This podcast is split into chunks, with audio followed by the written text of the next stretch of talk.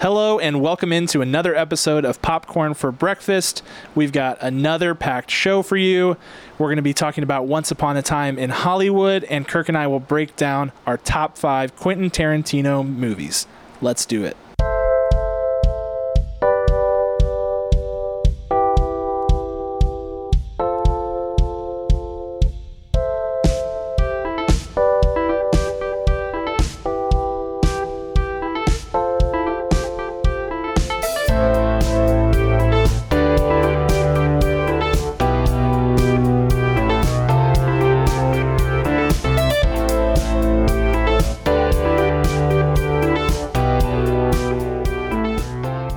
Thank you for joining us for another episode of Popcorn for Breakfast. I am your co host, Cam. With me, as always, is our other co host, Kirk. Hello, everyone. And like I, I've noticed that I noticed that I say this at the beginning of every episode. I say we've got a packed show for you. So maybe that's like our tagline or something like that. Ooh. Maybe maybe it just kind of came up, but I just said it again. I realized in the open. So And I think I usually say ooh a Yeah. lot throughout the episodes right. as well. There's lots of oohs and ahs. You're like you're like my hype man. I am your hype man. Yeah, I dig I it. I believe in you. Um, so yeah, we ha- we do have a packed show. We have a packed show for you. I'm calling this kind of like the this is sort of like the quasi Quentin Tarantino special hmm. in a way because what we're gonna do, as you heard in the open, we're gonna review Once Upon a Time in Hollywood, which came out this week, the ninth film from Quentin Tarantino. And then we're going to give our top five because now, I mean, the list is nine. So it's to the point now where you don't just want to like list them, like rank all of them because that's a long list and, and we're kind of lazy.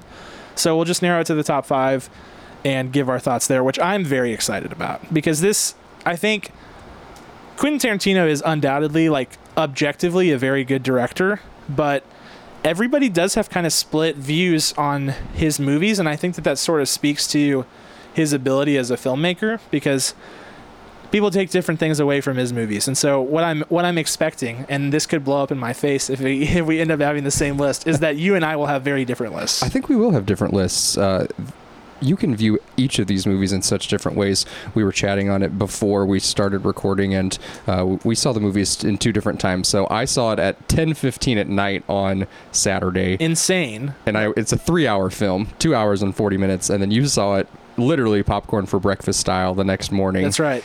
and I I had some different different views on it, different takes, not like negative ones, but just like, oh yeah, I saw it this way and you saw it that way. So yeah, like actually viewing parts of the plot a little bit different and things like that. So that's that's a sign of a good filmmaker. I think you you don't want to you don't want everything to be um, out in the open. You want a little bit of subtext there. you don't want to beat your audience over the head like, look at this, this is what this means. yeah. Yeah. trust your audience to take in your story, Mhm. think about it a little bit, make their own opinion, things like that. Because I think the example that you used was the Pulp Fiction, the briefcase that has like the shiny what shiny gold something in it, right? Yes. And originally, I think there was a decision on what it was going to be.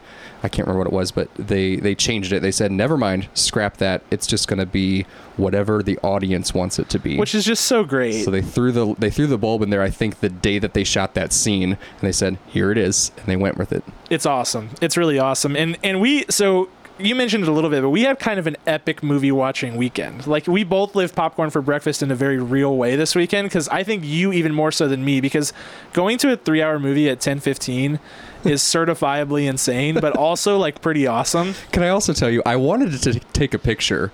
I, and I posted this on Facebook, but I really wanted to take a picture and put popcorn for fourth meal.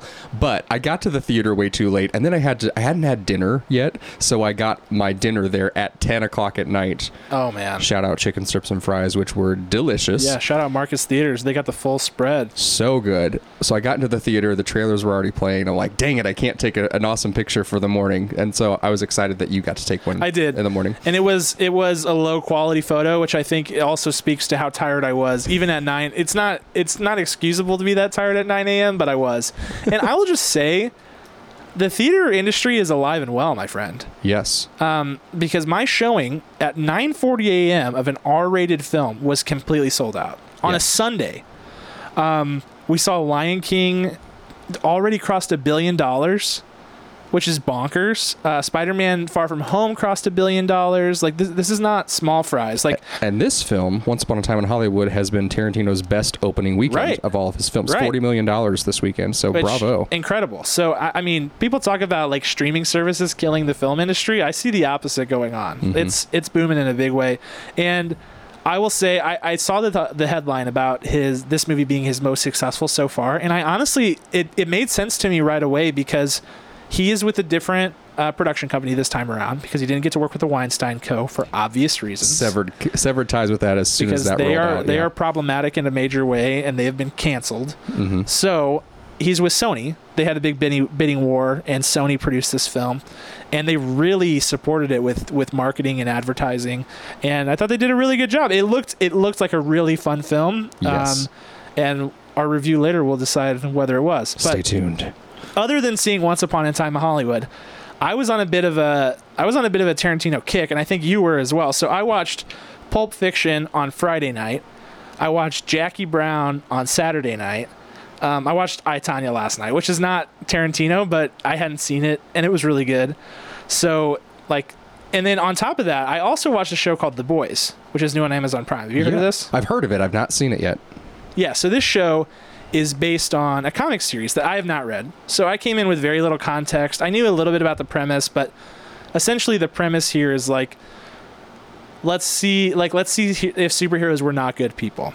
Like let let's say they're still doing superhero things and you know saving people and what have you, but like let's explore what if there's like a seedy underbelly to the to the superhero industry and if it goes corporate and all those different things. Mm-hmm. Um, my take on this show is that I've only watched one episode, so this is all with a heaping spoonful of salt. But I will just say that I don't think this concept is as smart as they think it is.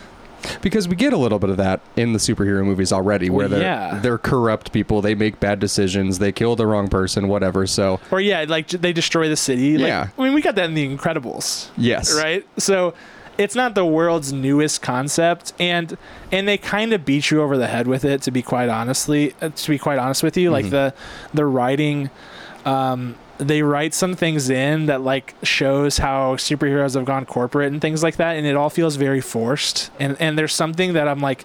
You know, it goes back to that point of like you don't have to say everything. You can Mm. leave some things unsaid if you're if you are really an experienced and mature director, you Yeah. can choose which things to to leave out and which things to include. And so I think this this show lacks a little bit of the finesse. But that said, production quality is extremely high. It looks great. We've got a good cast because Karl Urban's in this show, someone who Love you and I, Urban. yeah, we're big fans of him. Um, Simon Pegg is in this show playing an American character, which I was like, wait, what? Like what? What's happening? Has he played an American character before? I don't know. We'll have to we'll have to hit the we'll have to hit the research department for that one, Yeah. which is just me on IMDb later, like at two a.m. this morning or tomorrow morning. Um, so that's bizarre, and and that like because of that, I can't decide in my head if he has a bad American accent or if it's just I've never heard him have an American accent before, and so it's really bizarre. I would be hard pressed if he's played an American character yet. Yeah, and I, I, I am leaning more towards bad accent. Yeah. Like that that's the direction I'm going with this. Um so I don't know. and maybe It- that's intentional that it's bad. yeah. yeah, so um I would say check it out. Honestly, Kirk, like like give it a, give it a whirl. And to anybody else who's listening, it Mhm. viewer discretion is highly advised. I will just say that. This is a this show leaves you feeling a little grimy, a little slimy afterwards. Ooh. Um so just know that going in. Um what, what were you watching this weekend, Kirk? Lots of stuff. So I also wanted to get my my Tarantino fix in. I watched Pulp Fiction. I was gonna rewatch Hateful Eight. Couldn't bring myself thanks. to it.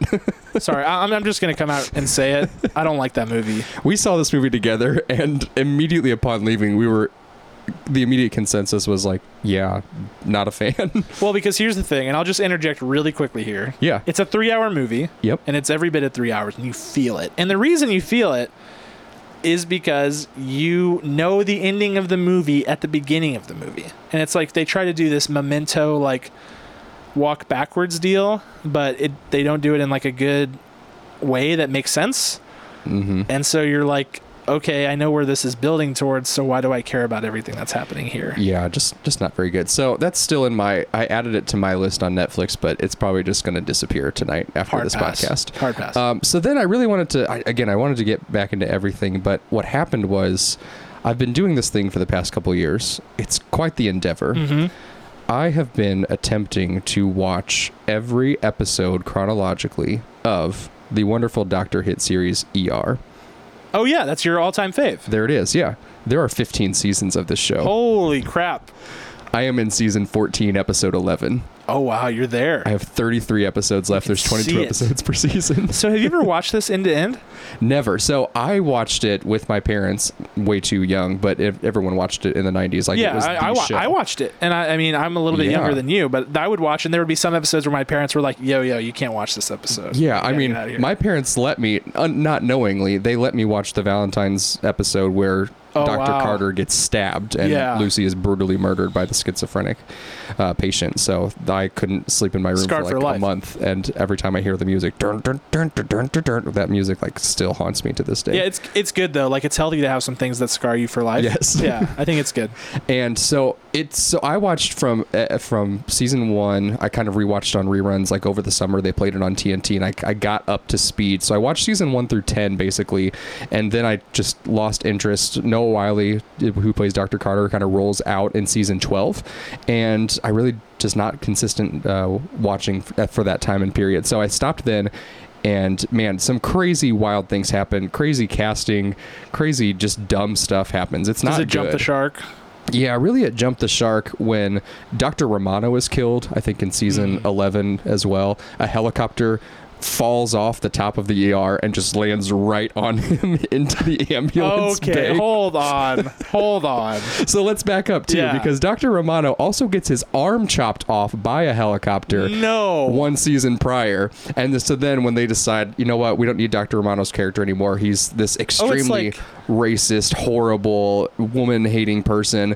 And they're like, all right, we'll kill him with the helicopter. So we chopped his arm off with one. Let's have it crash literally right on top It's like of him. Final Destination. Yes. Like he escaped helicopter death once.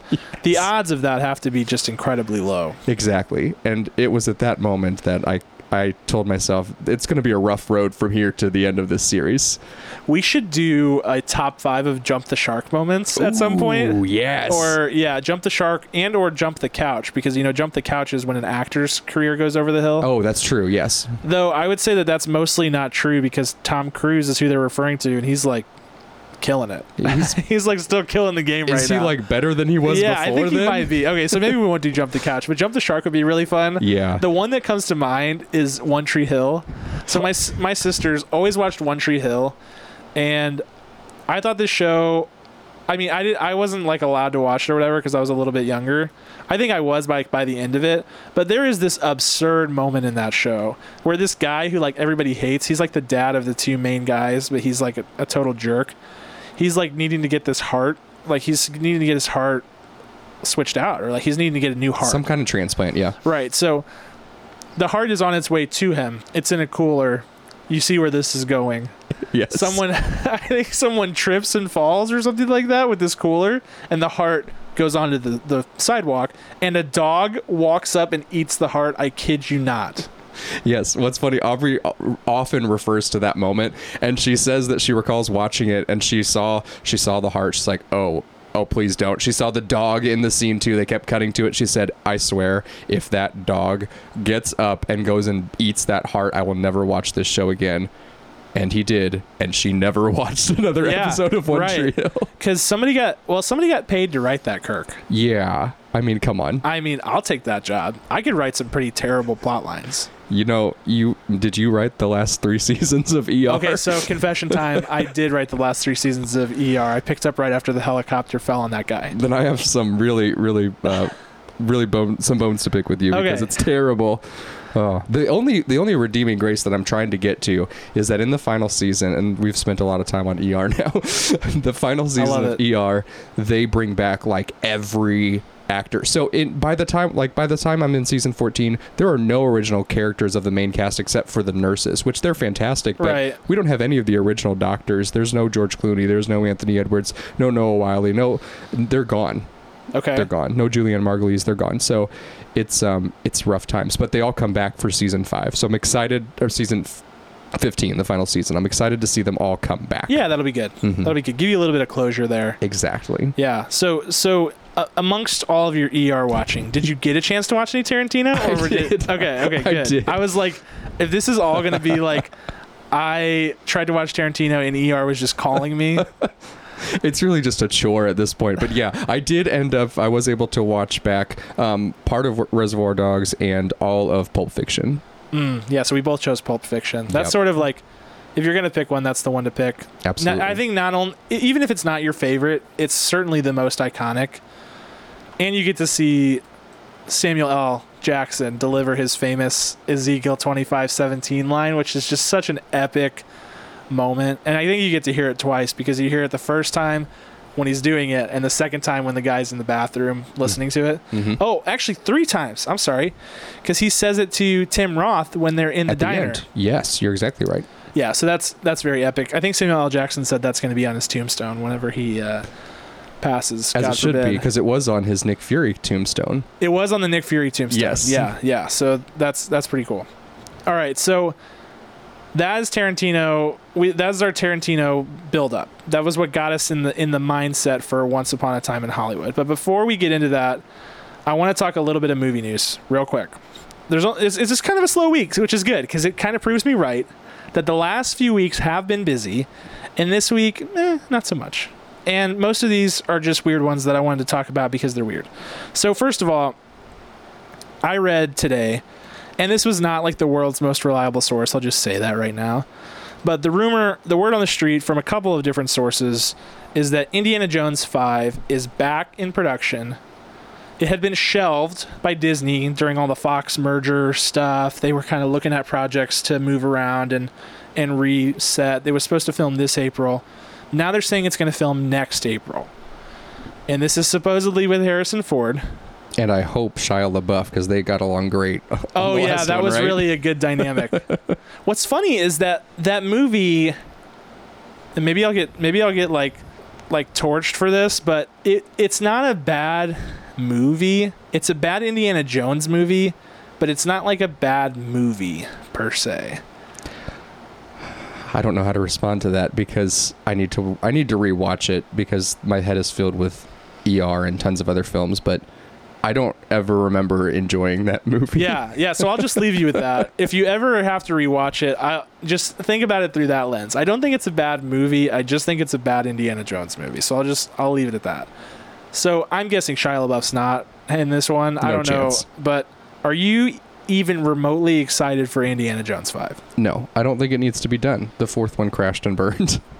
I don't need an Indiana Jones 5, just as much as I don't think I need a Terminator Dark Fate. However, some new news on that has get me getting me a little bit excited. But Indiana Jones 5, I don't know. Yeah. So let me let me ask you this then, as a contrary, Okay. because the big the big news that was floating around this summer, you may remember, was fans were speculating that Chris Pratt would be the new Indiana Jones. Yes. I think purely purely speculation and purely because that just seems to sort of make sense if you think about it. Um, but if that were the case, are you here for that? I would be down for an Indiana Jones reboot. Yes. I don't think I am I would. because I think some things I think some things you just you just let lie. And Indiana Jones is very iconic, and that's sort of Harrison's Harrison Ford's character. And he even said at the time he was like, "When I when I'm done, that character's done too. Like I am Indiana Jones, so he's gonna take it to his grave." Yeah, I wonder how he can legally tie that up. I don't know. Yeah, if I, oh, there's no way. There's no way. I mean, Harrison Ford's just a grouch. Right. He- he's He just hates everyone. yeah, he's just saying stuff. I mean, he, he's of course he's gonna say that. If you ever see Harrison Ford on a late night talk show, he is just gripping white knuckle the sides of the arms of the chair and just can't wait till that interview is done. He hates it all. He Yeah. just likes to act and that's all he wants to do. Yeah. So that that all of that like they were whenever Alden Ehrenreich was doing the solo stuff, they said that Harrison Ford was like really accommodating and things like that, and I kind of find that hard to believe. Wow. They said that he uh, was super helpful. See, it's it's very it's very dichotomous because he's like sometimes he's like making appearances. Like he showed up at the Galaxy's Edge unveiling at Disneyland and was like all happy to be there and talking really nice about the film. And then other times he's like, I'm Indiana Jones and nobody can be Indiana Jones and screw you guys. He's just a grumpy, unpredictable old man at this point. anyway, that that's Indiana Jones five. Okay, and then we got the weird one. I threw this in here. You're gonna later, like after the show, you're gonna be like, "Why did? Why in the world did you put that in there?" But I saw the weirdest headline ever, which is that Ed. So Ed Norton is directing a film, and acting in it, and writing it, which is hilarious. Because if you think about, you remember the movie um, Birdman yes. with Michael Keaton? That I mean, incredible film mm-hmm. he has a line in that movie because I've watched it a, a zillion times Mhm. where he says, "Oh, so you're you're starring in this adaptation and directing it and writing it? That's ambitious." and it's pretty like it's funny because he's kind of like the jerk theater guy, but that's exactly what he's doing with this movie. So this movie is called Motherless Brooklyn. Thom Yorke, who is the lead singer and genius behind Radiohead, one of my all-time favorite bands, is writing some music for this film. He wrote a song for it that Ed Norton claims during the creative process he heard this song by Thom Yorke and it changed the direction of the script. And I just want to let that sink in for a little bit. Because my, time. I mean, I don't know how far he was in the creative process, but to hear one song and change the trajectory of a script that you're writing, I have serious doubts that any good movie could come out of that Do we, process. do we know when that happened? Because I just pulled this up, and it's supposed to release this November. This film. Right. So that. So yeah. So my my assumption is he's doing press for this movie now, Okay, yeah. and so it probably was like you get weird headlines A like while this ago. when people are doing press because they've answered a thousand questions over the last few days, and so they're going to give a weird answer to a question, and somebody's going to grab it and throw it on a headline. That's that's what I think happened. Okay, okay. So whether or not this is true, but I'm just convinced that no good movie could come out of this process if that is really true. But by all accounts, this should be good. We've got Bruce Willis, we've got Ed Norton. He's writing it. He's a, he's sort of a genius, um, and a very very good actor. He's incredible. So it remains to be seen. I just wanted to talk about that because I thought that was really strange. Yeah, I can see that not working out well for him. I, mean, I like Thom Yorke. I like Radiohead. So I mean, I'm I'm I'm there for that. But we'll see. Next up, they are creating a television series. This is kind of like two headlines in one. So they're creating a, uh, a television series. I believe it's Stars, that takes place in the John Wick universe. Which that's a weird sentence yes. and it will apparently be i think they said it would be in production before john wick 4 so john wick 4 is a thing i don't know if we knew that or not to be honest it's hard to keep track those movies are coming out fast Fast. Fast. I wonder if they're just trying to keep Keanu's like training up because he's like, have you seen those videos of him like shooting on the ranges on Yeah, I mean, that's- he's a baller. that's that um that marketing material was my fave. Yes. the him and halle berry shooting up the firing range i was like this is awesome. Yes, and so maybe they're just trying to keep their skill sets up and just like just go, go, go, get them out. But yeah, they're they're coming at an, an insane pace. But to hear that there's a universe coming out for John Wick to include a TV series, that's i mean that's this is this is getting kind of crazy with the universes. Yes, right? Like so this movie and i uh, i mean i don't so once upon a time in hollywood actually confirms the existence of a tarantino verse two universes actually. Did you see this? So they No. have so Tarantino came out and said that there was a universe in which the characters are the most real version of whatever of his concept, and then there's the the other universe that those characters that are the most real go and see. So like the people of uh, of Once Upon a Time in Hollywood would go to the theater and watch Pulp Fiction on the theater screen.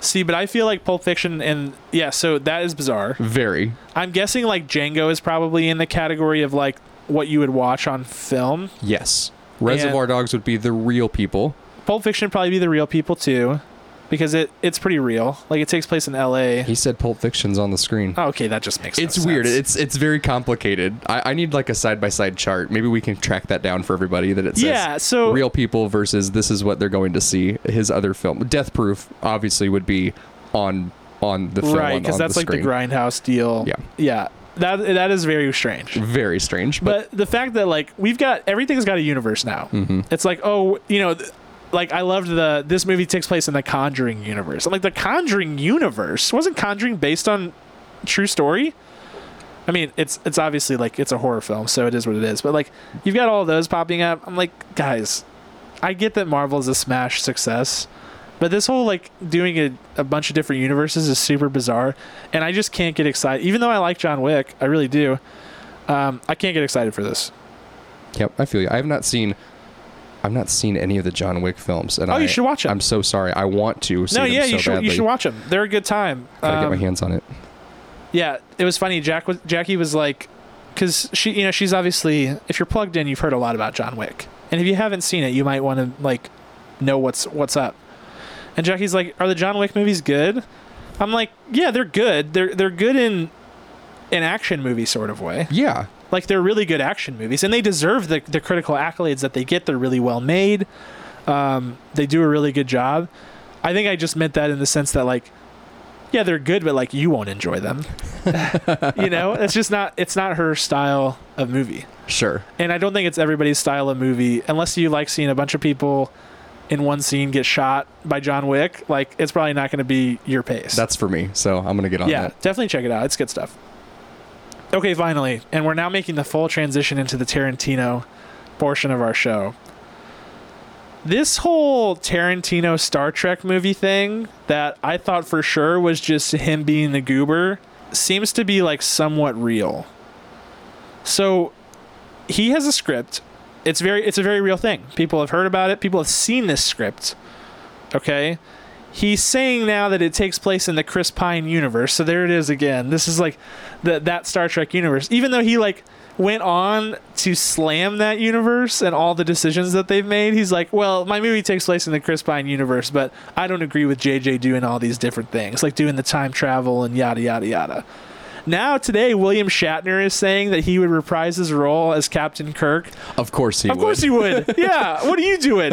William Shatner got forced out of the reboot of Star Trek. Yeah, I mean, Priceline's not ringing ringing the doorbell anytime soon. Nope, those commercials are gone. That ship has sailed. But yeah, William Shatner absolutely will reprise his role in So- any way he can.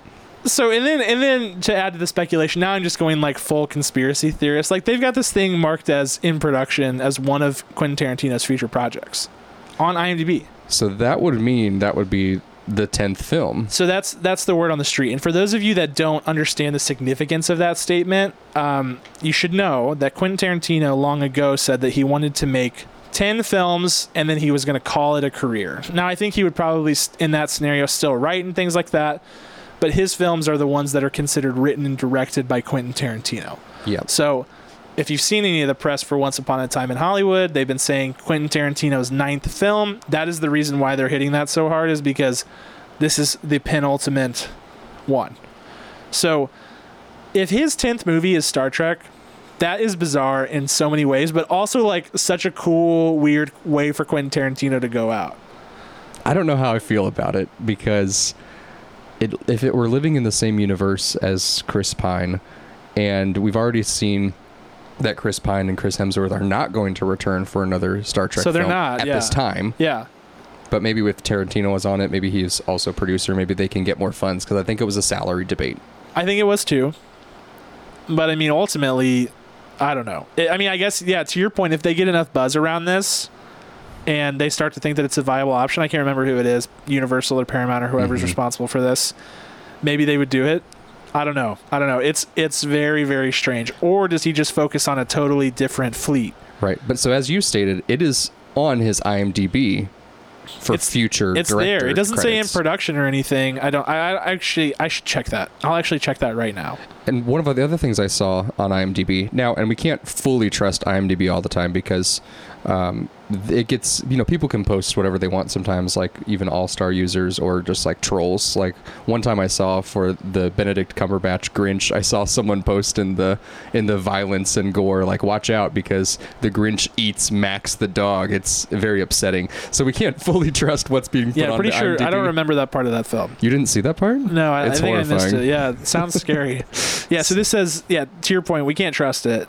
This says, this says uh, announced, which I don't think that's true either. No. But people are talking about it in a very open way, as if it, it could be a possibility. So I wanted to go down this road.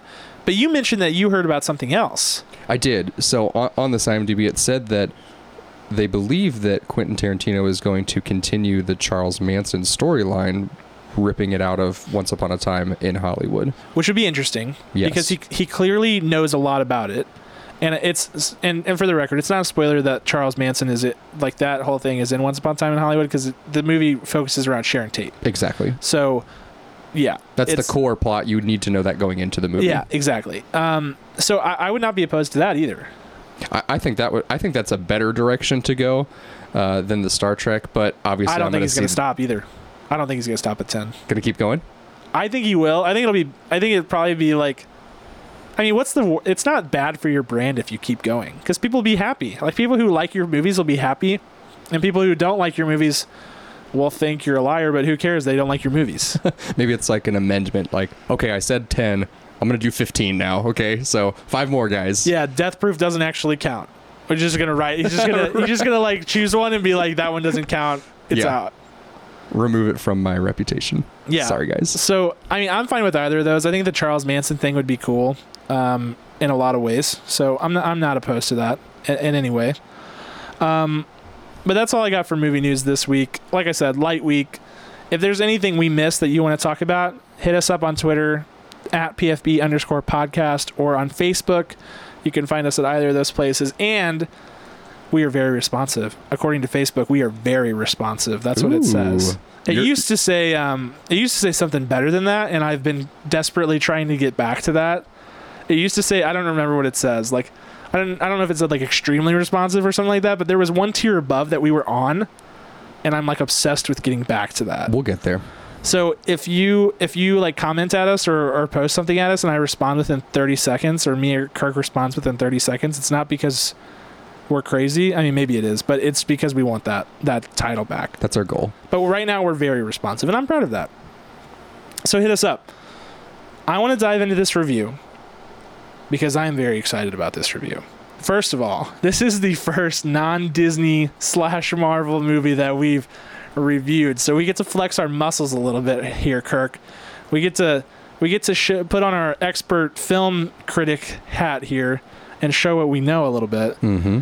And this is just a very exciting time. The Quentin Tarantino movies don't come out every day. Like we said, there's only nine of them, and that's like he does it like every three years. So that's it's kind of a big deal. It's like the Olympics. That's exactly like the Olympics. Yeah, it's like ooh, it's it's the Olympics. You know, you get really excited. I love that analogy. That's perfect. Yeah. So here we are um, at the movie Olympics, and we're reviewing Once Upon a Time in Hollywood. First thing up on the docket, we've got the synopsis in 280 characters or less, and I've got a lot of pressure on me this week because we've done this twice, and I've brutally murdered it every time in the worst way. Let me give you some, uh, so just some clearance because I have a terrible synopsis. Oh, I couldn't- good. I couldn't think of one because, spoiler alert, I loved this movie, so I, I had a really hard time figuring out a synopsis to tell you without spoiling it. Yeah, So yeah, that's good. This will this will be good. Get me back in the good graces of the listeners a little bit. Show them that I'm not just some sarcastic jerk. redemption. Yeah, I like it. Do you want to start? I'm gonna let you go first. Why? I wanted to like you said that yours sucked, so I wanted to like your yours to go, and then I could be like, boom, check this oh, out. well, that's fine. yeah, go. That's fine. Go. I guess I've gone first every other time. It's not that great. Okay. Um, it's actually terrible. Here we go. Good luck. Once Upon a Time in Hollywood synopsis in 280 characters or less. Leonardo DiCaprio acts his butt off. Brad Pitt is Brad Pitt, and Tarantino creates a near perfect suspenseful story. Love it. It's my synopsis. All right, my turn. My turn. Two stars, close in proximity but distant in career traje- trajectory, find themselves as the foci of a murder plot in a movie that explores friendship, self awareness, and above all, the love of film. Did you just say foci? I did, which, for those of you who are wondering, that is a real word. It is the plural of focus. Kirk was questioning me on that, and I was like, nah, man, it's a real word. I'm still questioning it. So it's like when you have an ellipse. You know an ellipse? It's like an oval. Mm-hmm. It can't have a center because there's no true center to it because it's an ellipse. So it has two foci. And so same with a hyperbola. So That's there you too go. much for me. Yeah, that's your that's your um, geometry. Excellent synopsis. Yeah, though. thank you, thank you very much. Um, I really felt like I nailed that one, so it was good. It gets me back on track. So the prove it the prove it synopsis is really next week. Next category. And the Oscar goes to I said it in my synopsis. Leo DiCaprio, Yeah, baller yeah, to the extreme. Without without giving anything away, you've seen Leo in all his, all of his other roles. He finally got his best actor win in The Revenant, thank goodness. But he could easily be nominated for this one as well for best best actor, and he could also win it. It was so good. It was so detailed. One of the coolest things about Tarantino is that he makes the mundane things in life seem eccentric, and vice versa. He takes eccentric things and make and makes them mundane. And Leo DiCaprio does such a good job with creating his character. Yeah. I I echo all of that. Um, I'll go a step further and say that I fully expect him to get nominated for Best Actor for this. Nice. He was absolutely incredible. Rick Dalton, who is his character, is lovable in ways that I didn't think were possible out of a film character.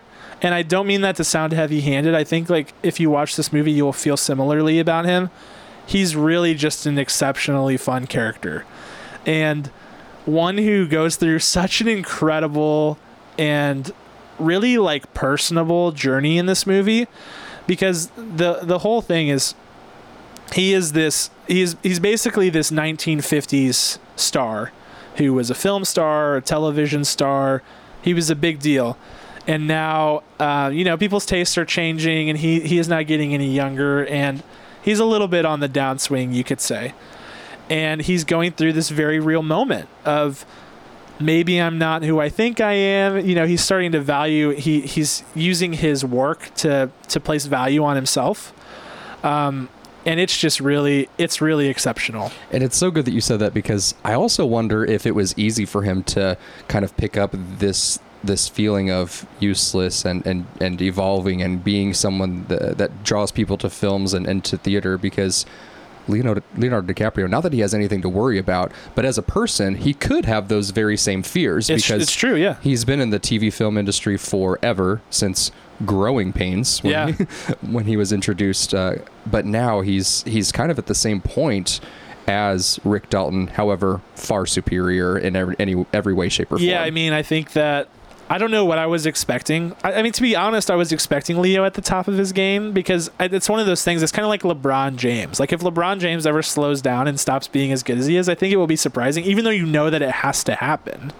Like it, it has to happen that Leo will not be who he is. You know, he'll he'll get older or you know whatever. There'll be somebody new or what have you. It's just the it's the nature of the business. But man, I think this was as good as we've ever seen him. I really mean that. And and I just I fell in love with this character in a very major way. I thought that he was really great. The Quentin Tarantino is sort of known for these long scenes of dialogue, hmm you know, where, where they don't cut and they just kind of kind of rap for a little bit. And holy smokes, is Leo working overtime in those scenes? Yes. he's got like he's even to the point where you know his character has a little bit of a substance abuse problem. I think that that's that's evident right from the right from the jump of the movie. Yep. and he's got a little bit of like he's got some ticks going on you know as he's talking. He's kind of like filling with his shirt collar and kind of like blinking his eyes open real wide and doing those things that it's just it's all very intentional and he does it he does an incredible job His character building is unmatched. There's a scene in this movie, and you probably have even seen it in the trailer.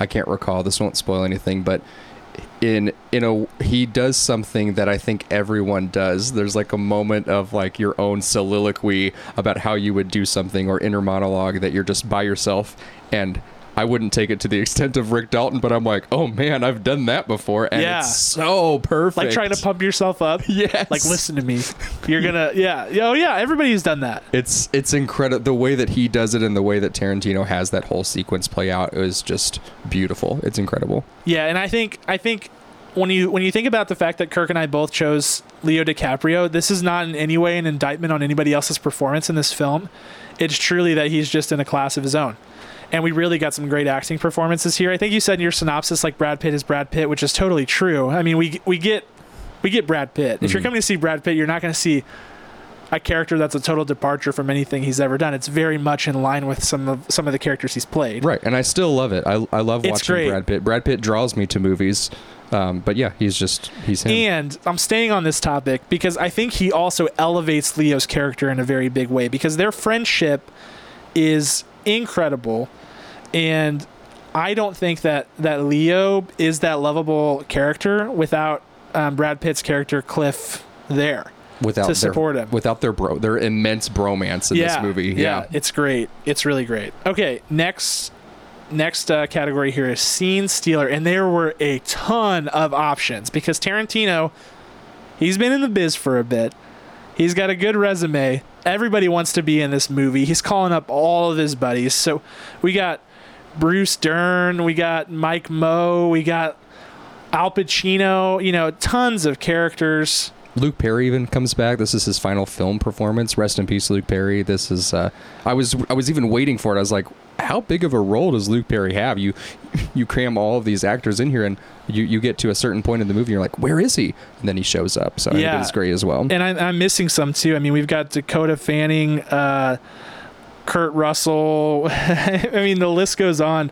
Um, Lena Dunham. It's it's pretty it's pretty exceptional how many people are in here and really makes for a fun time. So, would you like to go first, or would you like me to go first? Yeah, I'll go ahead and go first. Real quick, another supporting character, and I don't know if this is who you picked, but the um, Austin Butler, who's going to be Butler. playing Elvis, is in this film as well. Yeah, yeah. As, as a very important role in in the movie and in what what historically occurred as well in, in the the Sharon Tate murders, as they call them. He was fantastic. He was really good. I was excited because I haven't really seen him in anything, and I was Yeah. my eye was out for him to say, "All right, can you be Elvis? Do you have the chops?" And all right, I'm I'm in. Yeah, I'm in on it on was the good. movie. So my scene stealer, I have one and I have an honorable mention. Um, my my number one scene stealer goes to Margaret Qualley, who Yes. played uh, the title the character Pussycat, one of the Manson girls. Uh, she was she was great. I I thought that I had never seen her in anything before, and I looked her back up, and she was actually in one The of Nice mine Guys. one of mine and Cam's favorite films, uh, Nice Guys, which was a surprise underdog of a film with Ryan Gosling and Russell Crowe. That's so Yeah. well done. It's so, so fun. I spotted her on the cast list before this movie because I'm super woke on this. um, I think that's what the I, I'm. I'm now the living Oh, embodiment no. of that Steve Buscemi meme where it's like, "Hello, fellow kids." That's me just now. So um, there you go. I'm dying. But she was she was fantastic in the Nice Guys, and I cannot emphasize enough. You must go watch the Nice Guys. Yes. You probably have never heard of this film because they didn't get any good marketing behind it, but they have Russell Crowe and Ryan Gosling, two huge stars. Um, it's fantastic. Cameron, you actually ref- re- referred me to this movie. Yes. You said, "Oh, I watched this movie. It has like a 90 plus percent on Rotten Tomatoes, but it didn't get a lot of distribution or something." And Yeah. I watched it. I loved it, and then. I watched it several times, and, and uh, then there was a point where it got brought up in the office. Someone else had, uh, we worked together, and someone else brought it up, like, hey, have you seen The Nice Guys? And then I told Cameron, I said, I'm buying that movie today. Yeah, so yeah, now I own no, it. yeah, absolutely. It's like I'm n- I'm now the number one nice guys evangelist. I just go door to door and I'm like, "Have you met our Lord and Savior, the Nice Guys?" And you should watch it. Actually dying. Okay, so Kirk is literally dying. Okay, great. This is the final episode Sorry. of Popcorn for Breakfast. Okay, sorry about that. Anyway, all of this was to get to your first scene stealer, which I don't think we've actually gotten yet. Margaret Qualley. Oh, my, oh yes, I'm sorry. Yeah, Margaret no Qualley. problem. Yeah, we talked that- about so many characters. She was so great. From the moment you saw her, she was just just this ray of sunshine and you couldn't look away. She was just she owned the screen. She owned the relationships that who she was communicating with. Um and it, it was just impossible to look away from her or or not just follow her journey in this movie as well. Yeah, she did a great job. So then my my uh, honorable mention goes to Damian Lewis. Uh, so Damian Yeah. plays Steve McQueen, which when they have him in full hair and makeup, they didn't really need to do much, but he looks just like him. Yes. Like Steve McQueen in this film. And he does some incredible work uh, on how to mimic Steve McQueen and even down to his vocal inflections, to his facial expressions. I was in awe. One of my all time favorite movies is The Great Escape Nice. with Steve McQueen. So Yeah. I, I loved the sequence where Damian Lewis comes in. So shout out Damian Lewis. I love you. yeah, and he was he was very he was only in there for a very small period of time. So that's that's a good one. That's a sleeper pick. Yep. All right. Who's your scene stealer? My scene stealer, and this is because this scene made me laugh so incredibly hard, along with everyone else in my auditorium, is Mike Moh, who played Bruce Lee. Yes. That scene and you will know it when you see it because it's it's like one scene. It's probably five minutes, and it is absolutely hysterical. And he does an incredible job. He does. And they sort of paint Bruce Lee as like this very cocky, like very very Hollywood type character, which is so funny because you and I see Bruce Lee and we just see him as an action hero, you know, in these great movies. Mm-hmm. You know, just just killing it with with all this karate and and all that. So Yep. in this movie, you get a, a view of him behind the scenes. And I don't know if this is accurate. Knowing Quentin Tarantino, I'd say it probably is. Right. He's like a very extra, very, um, he's a diva. You know, he's wearing these sunglasses, this cool outfit. He's bragging about, you know, his exploits as a, as a, basically a mercenary. He's like painting the picture of himself as like this stone cold killer because he can do so many amazing things. Um, and Mike Moh, man, he kills it. He absolutely kills that role. It's a really, really a fun scene. That's a great pick. Great pick. All right. That brings us to showstoppers. And man, were there a ton to choose from in this movie. I have to say, before we dive into this, we saw Tarantino really flexing his muscles here with with the production value and with the overall the writing and the direction and the cinematography of this movie. He worked hard on this thing and it shows and it pays off. Yeah, this three-hour movie, we said the Hateful Eight, absolutely uh, felt like th- all three hours. This did not. This thing whizzed by. It was fantastic. Um, what's your showstopper, Cam? So my showstopper is all of these cutaways to the 35 millimeter films that you know Rick Dalton is starring in. You know, there's this long scene where he and Al Pacino are having this conversation. Al Pacino's playing the role of like this producer who's got connections in the Italian western scene. And he's talking through all of these great roles. And as we're doing this, we're seeing all these cutaways to uh, Leo as Rick Dalton acting in these films and you know that Quentin Tarantino did this because he loves film. He loves shooting on film, and he loves the medium of 35 millimeter or 70 millimeter film. And he wanted to to do something that you know paid homage to that. They do so many of these scenes. It happens throughout the entire movie, and every one is breathtaking. Looks so great, and it's just like the colors the the scenes that they portray the acting in the scenes these are not like throwaway you know quentin tarantino does his fair share of cutaways but these aren't like just thrown in like these are they probably took a lot of work and it just makes the experience that much better and i i loved every second of it if i could watch a supercut on youtube Oh yeah. of like all of them cut together, I would love to because it's just, I mean, it's my favorite part of this movie. And, and above the acting, above the writing, above everything else, those scenes are so cool. I love that. That's exactly my showstopper as well. Oh, are you serious? every every bit of what you said. That's awesome. I echo you 100%. I, my my notes say inserting current actors into old films. It was perfect. Yeah, and I will just say before we get to um, director shoes and, and our scores that this movie, like that's what this is all about, really, is just painting that era of Hollywood in a way, in such a romantic way, and doing so in a way that nobody else has done it before. I think we've seen we've seen other movies talk about you know this romantic relationship that people in the film industry have with classic Hollywood. La La Land did it most recently Mhm. and did an exceptional job. Um, this was my favorite way to to do that. I really really enjoyed it, and I love and it just I left the theater wanting to watch all kinds of old movies because that was just it just was so fun. Yeah, I think there's even some articles out there that tell you which those films that they insert Leo as Rick Dalton into those old films. They they tell you what films that they are. So that'd be cool to go back and watch those. Yeah, Quentin Tarantino, I saw. I mean, it, true to form, had like your homework before seeing Once Upon a Time in Oh, Hollywood. yeah. Like, here are the ten films you need to watch. Um, and if I if you would have come out with that a little bit sooner, I would have gone through the exercise of watching all of them to get my mind right. Um, and it probably would have only enhanced the experience a little bit more. But um, yeah, that, I'll have to go do that now. Actually, I'll do that. I'll do that sometime soon. That'll be really fun. All right, so that brings us to director shoes hmm which is what you would change about the movie, and this can be anything. I'm excited to hear what you have to say about this one. This one was hard because seeing this movie, it was a near perfect film. It really was. Uh, I have three three takes that I wish were there were more of in the director's shoes, and it's really not changing anything. It's just give me more. It was three hours long, but give me ten more minutes of each of these, and I'd be fine. Um, I needed more Margot Robbie. She did. She was so good. I think she even got the blessing of Sharon Tate's sister, Debra.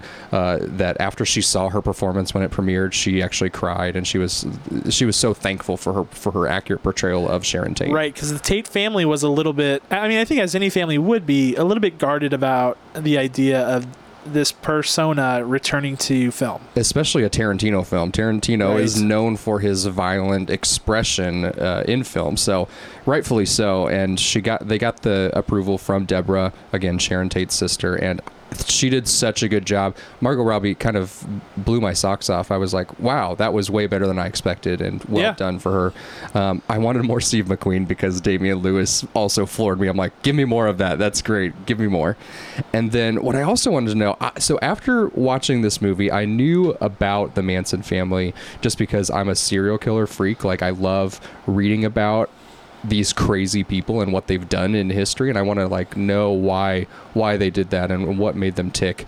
Um, what I really loved reading was um, that when um, when these when these murders when the when the murder uh, excuse me when the Tate murders occurred, Roman Polanski actually accused Bruce Lee of being the culprit of this. Really? So there's kind of the tie-in where Bruce Lee he was obviously this big presence in cinema, but that was that blew my mind. That was, which is one of the reasons why Tarantino put him in the film, but they never talked about it.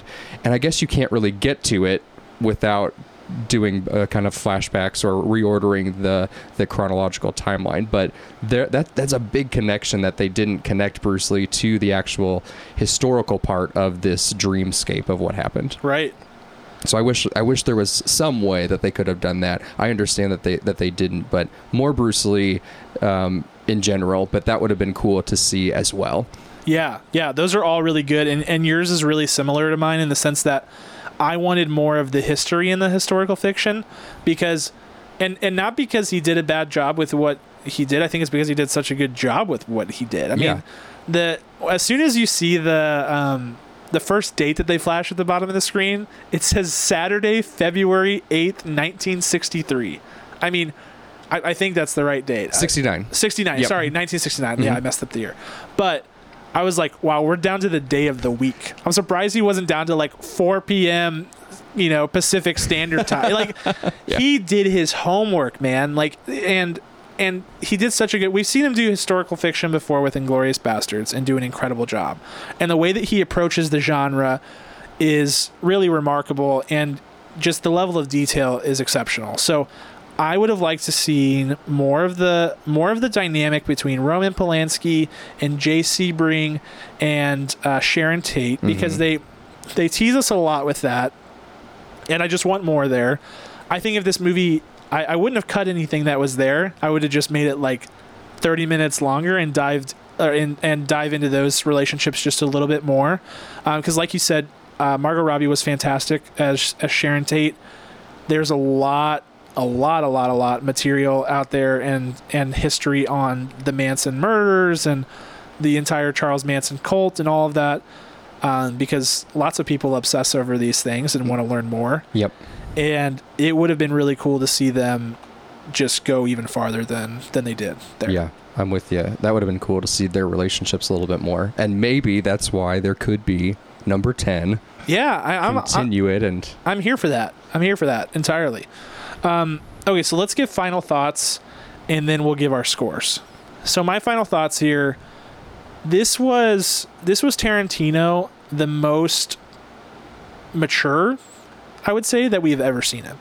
He did not overindulge himself in the things that he typically overindulges himself. We talked about those long dialogue scenes that he does, and you know, getting a little bit non-linear with the story and not committing to writing a true end-to-end story. We did we did not get those things. He he really committed to making a really well-made film um, and doing so with the writing and the direction in conjunction with one another. And I think that it's for for that reason it, it's it's one of his best. It really is, and we'll I'm sure it will pop up on on our list whenever we do the top five because I, I really just felt like this may you know it's his ninth movie it may be his ninth symphony. Not that it will be the last thing he ever does but it might be the the one of the works that he's remembered for. Um, and I just really really enjoyed it.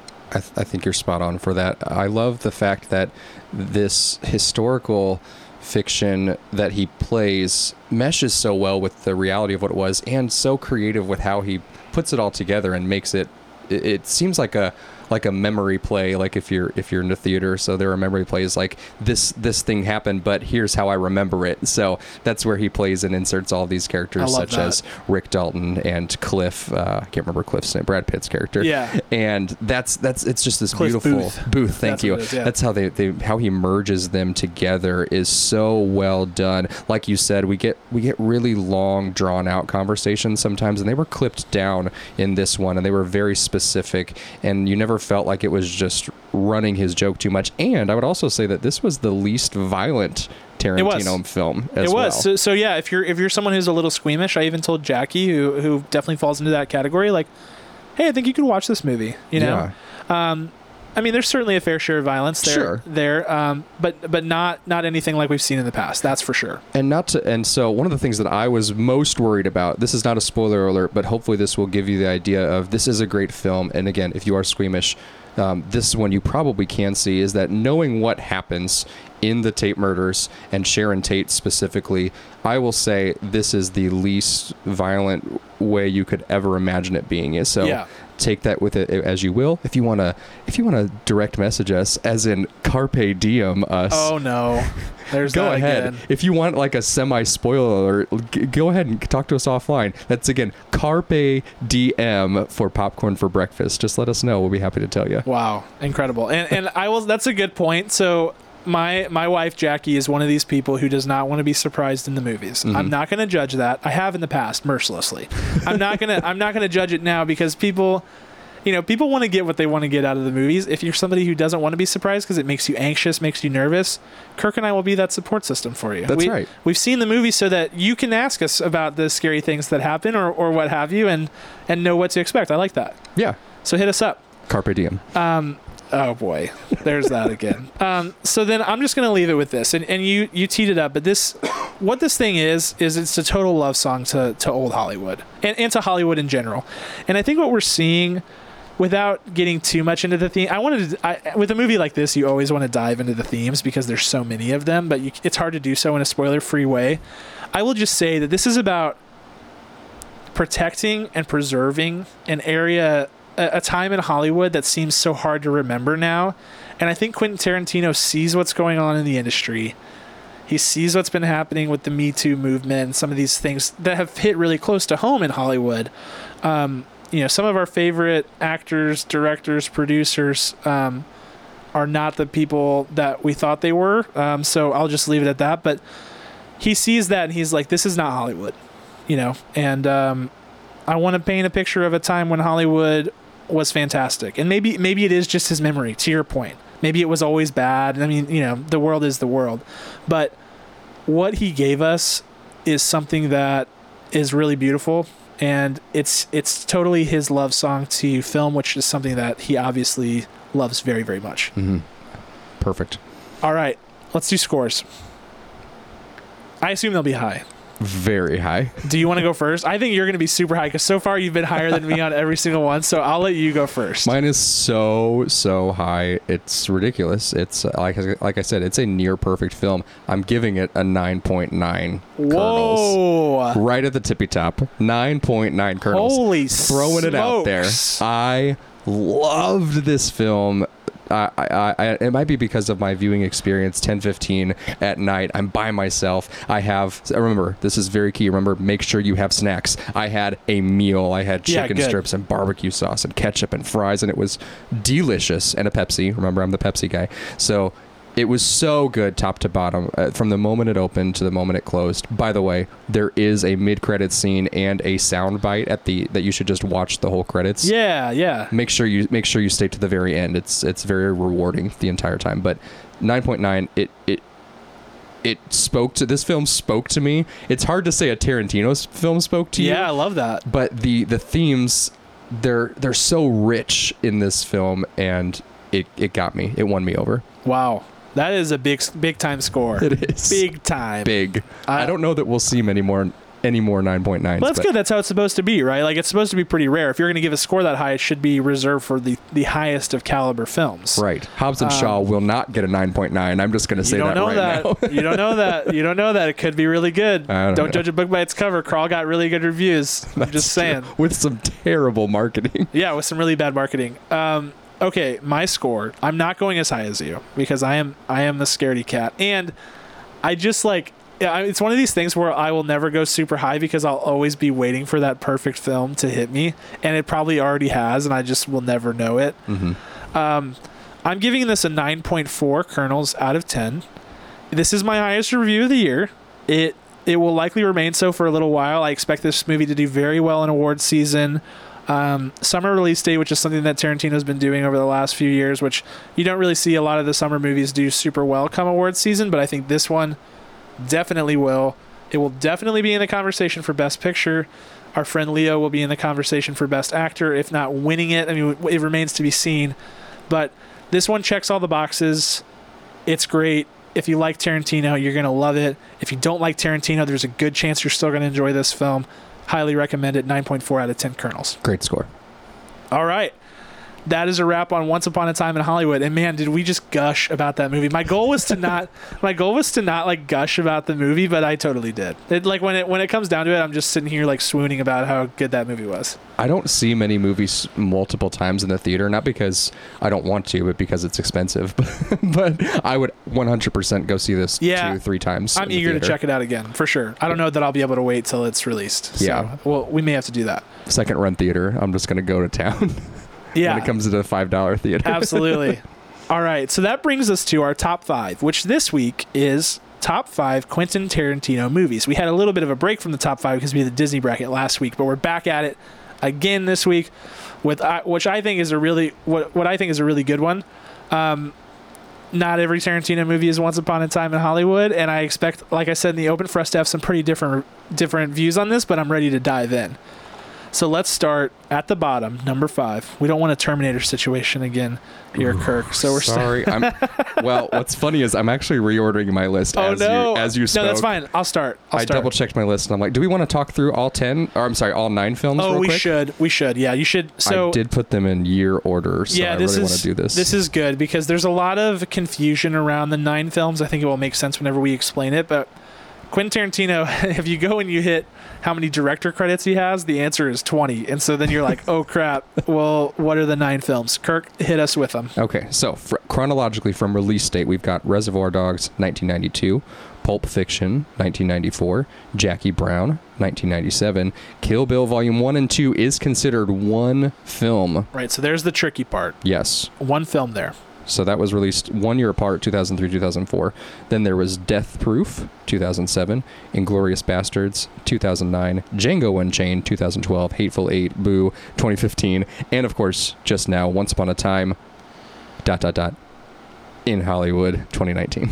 Yep, very good. Um, so some of the ones that people sometimes think are included in this group are um, Dusk Till from Dusk Till Dawn, which is that it's a vampire flick. Mhm. Um, he like stars in that movie With George Clooney. and was one of the writers, but did not direct it. Right. I think. Um, oh, what's his name? Rodriguez. What's the first name? Robert. Robert Rodriguez directed it. So Yep. um, that one is not included in this list. All of these movies are the movies that Quentin Tarantino both wrote and directed. They're the ones with the cool yellow font at the beginning that says a film by Quentin Tarantino. Um, gives you all those good feelings. Mhm. So so let's break it down. Let's let's start at number five. Do you want to go first or do you want me to go first? I can go now. My list is ready. let's do it. Number five, Kill Bill Volume 1 and 2. Okay.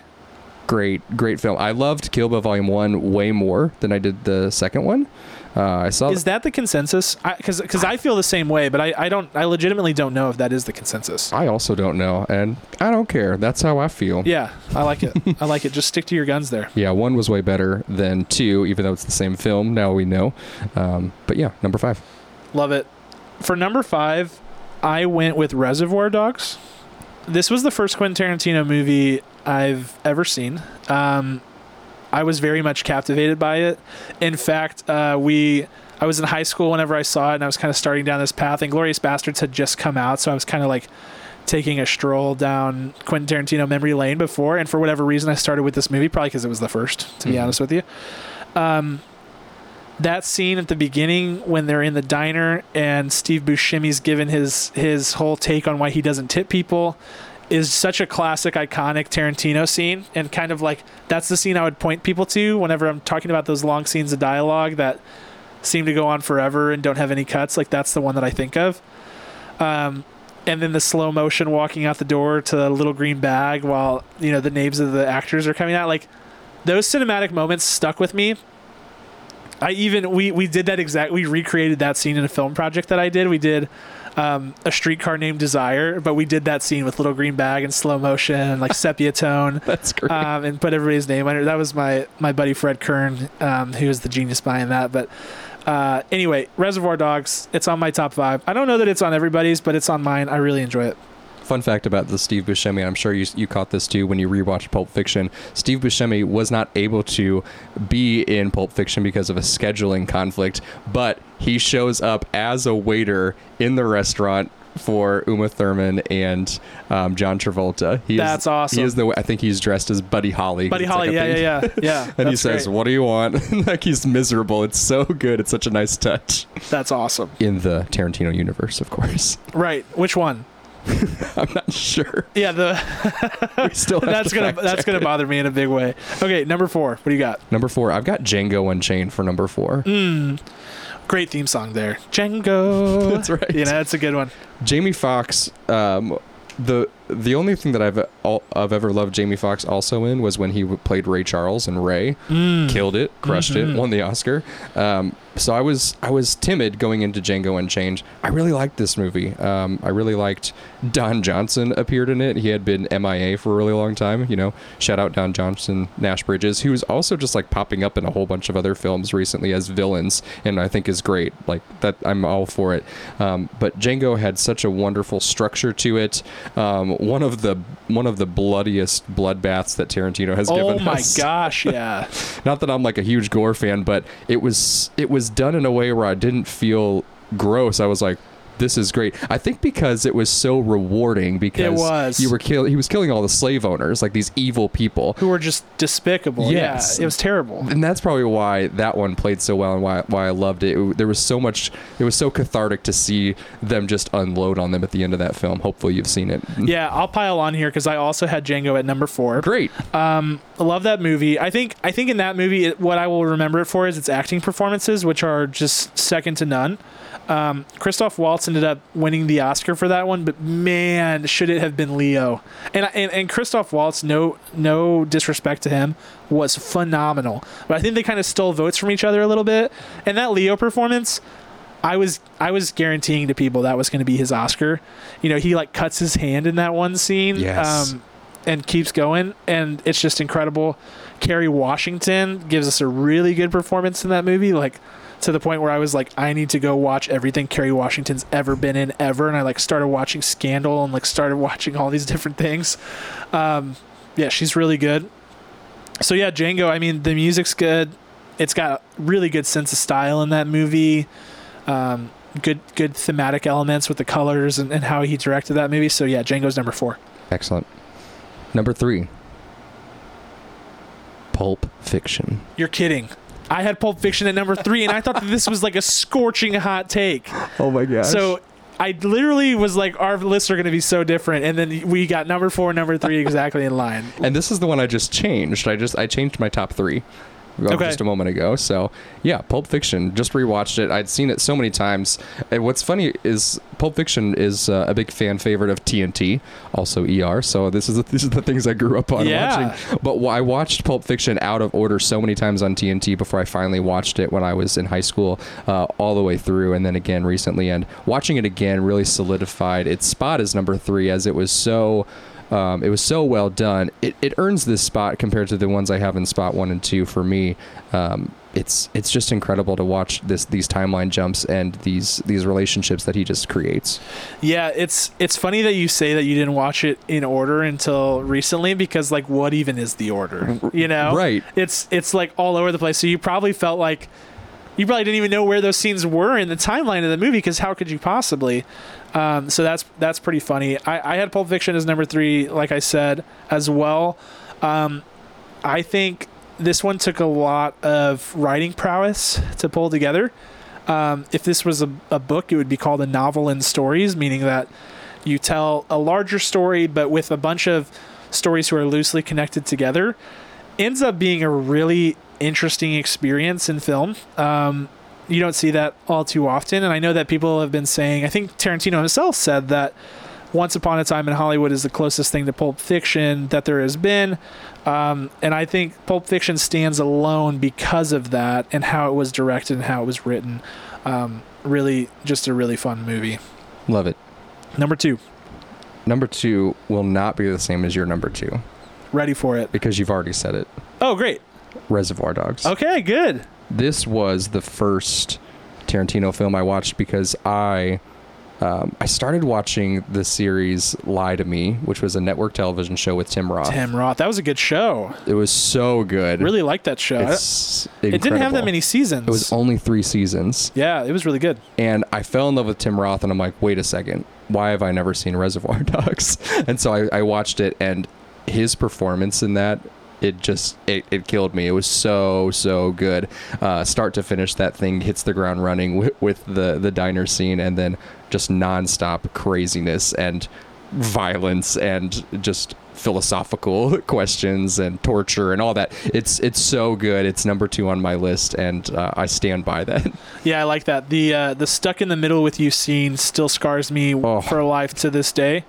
Um, which is good. Like I said, it's good to have a little scarring, a little, right. little mental scarring for for your life. It makes you, it keeps keeps you frosty, keeps, keeps you you- on your toes. Keeps you checked. Yeah, you don't want to feel too invincible. no, it's a good one. And um, the car that's in that movie, I just found out reading the IMDb trivia, and we were kind of talking about it. Um, little Easter egg. Uh, Rick Dalton in Once Upon a Time in Hollywood has a yellow Cadillac. It's the same yellow Cadillac that was in Reservoir Dogs. So there's Yes. a little, another little fun Tarantino verse Easter egg for you there. Sorry, everyone. Okay, my number two, Once Upon a Time in Hollywood. All right. Um, and I will. I'll just do this, even though it's annoying. I'll caveat it. I've only seen this movie once. hmm I'm confident that it will probably firmly stay in, stay in this position or potentially move up. I don't think it will move down until we get another movie. That I, I think it's going to be firmly in that number two spot. I really enjoyed it. Looking forward to a second second filming. To talk more about it would be criminal because we just gushed about it. But yeah, that's where it's at for me. Number two. Fantastic. Okay, now we're at number one. Number one. My number one was was Death Proof. No, I'm just kidding. Yeah, I was gonna say, come on, nine point nine. Let's hear it. I can't say it. Once Upon a Time in Hollywood, number one Yeah. for me.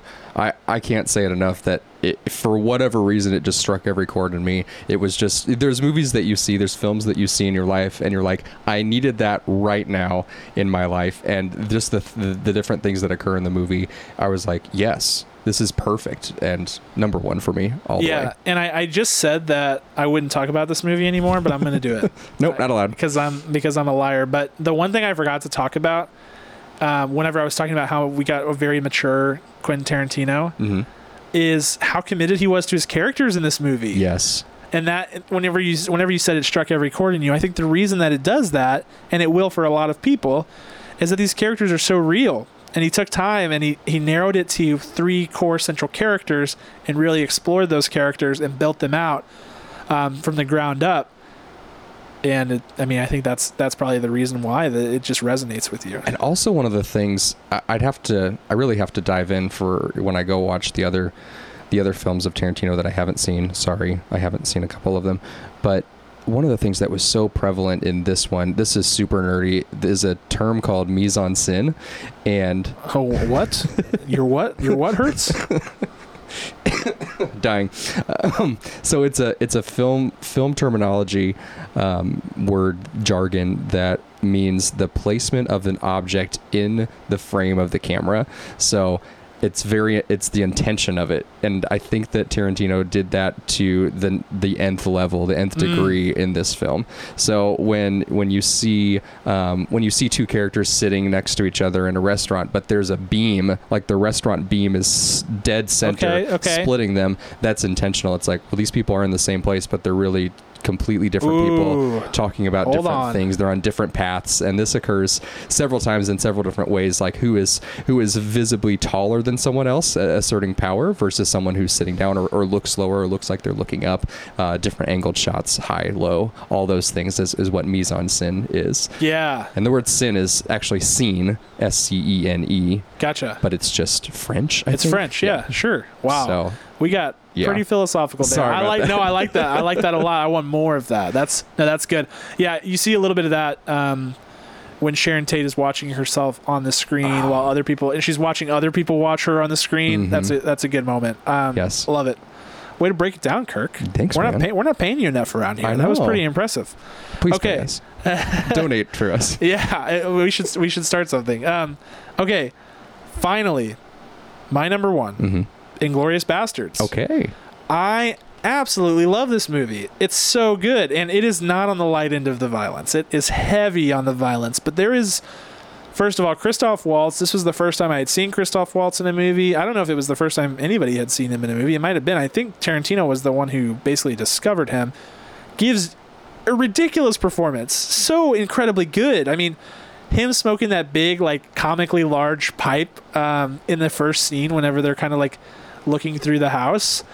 Uh, obviously, the subject matter is pretty grim, but but what Tarantino does is he he he makes it historical fiction so that he can shape history for himself, which is really really fun. And, and you don't figure that out really till later in the film, um, and it just makes the payoff all that all that much better.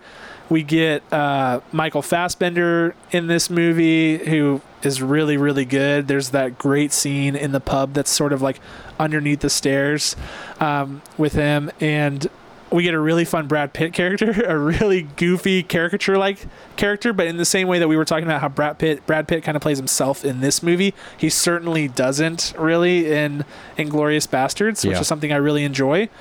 Um, and overall, I just think it's a really strong movie, one that I probably go back and watch more so than the others. So that's why it's number one for me. That's a great choice. It wasn't on my top five only because I haven't seen it enough. That one's also at this moment streaming on Netflix, and I'll definitely watch that over Yeah. Hateful Eight instead. Go check it out. And then in three years, when they release the tenth movie, when they release the Quentin Tarantino Star Trek movie, we'll redo this and we'll see if our list change. So mark your calendars uh, for July thirtieth, two thousand twenty-two, twenty-one.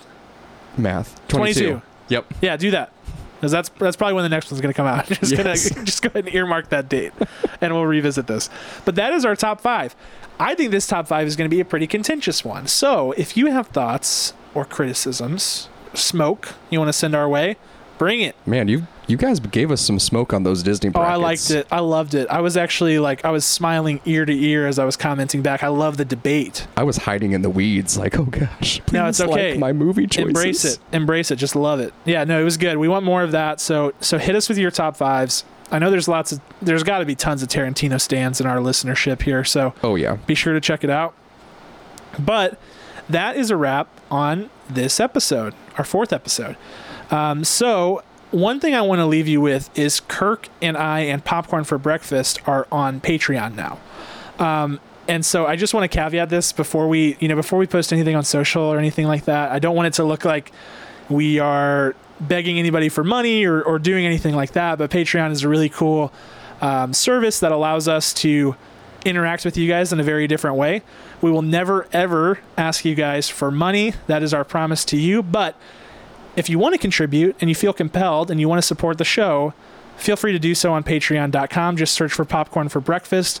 We have tons of exciting things that we're planning for our patrons on Patreon. Get you a little bit involved in the, the show creation process and a little bit more about what we do on a week to week basis. And uh, in the meantime, if you decide to become a patron, you'll be help, helping us out because podcasting is not free. Um, and, and we absolutely love doing it and want to continue to bring you guys content. So check it out. That's Patreon, P A T R E O N dot com. Search popcorn for breakfast in the search bar. And we will see you next week. I want to give a special thanks to Ryan Spriggs, as always, who helps us produce this podcast. We would not be able to do it without him. And a big thank you to Ryan Spriggs and Brandon Aristead for our theme song. We will catch you guys next time. See you then.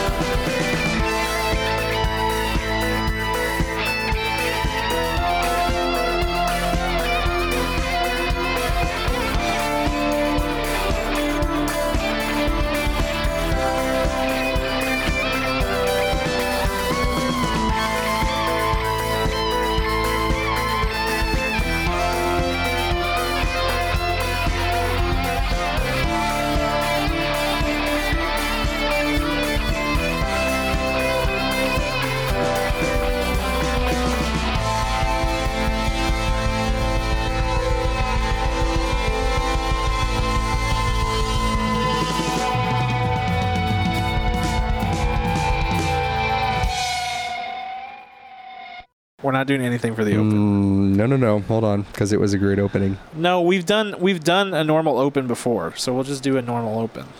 Yeah, but I wish we could play Little Green Bag. That's what I Mhm. wish we could do. Mm-hmm. Looking back on the track for a little green bag. we just do that. Wait, is this gonna be our new thing? Where we just sing at the beginning of the episode? I just go doom doom doom doom doom doom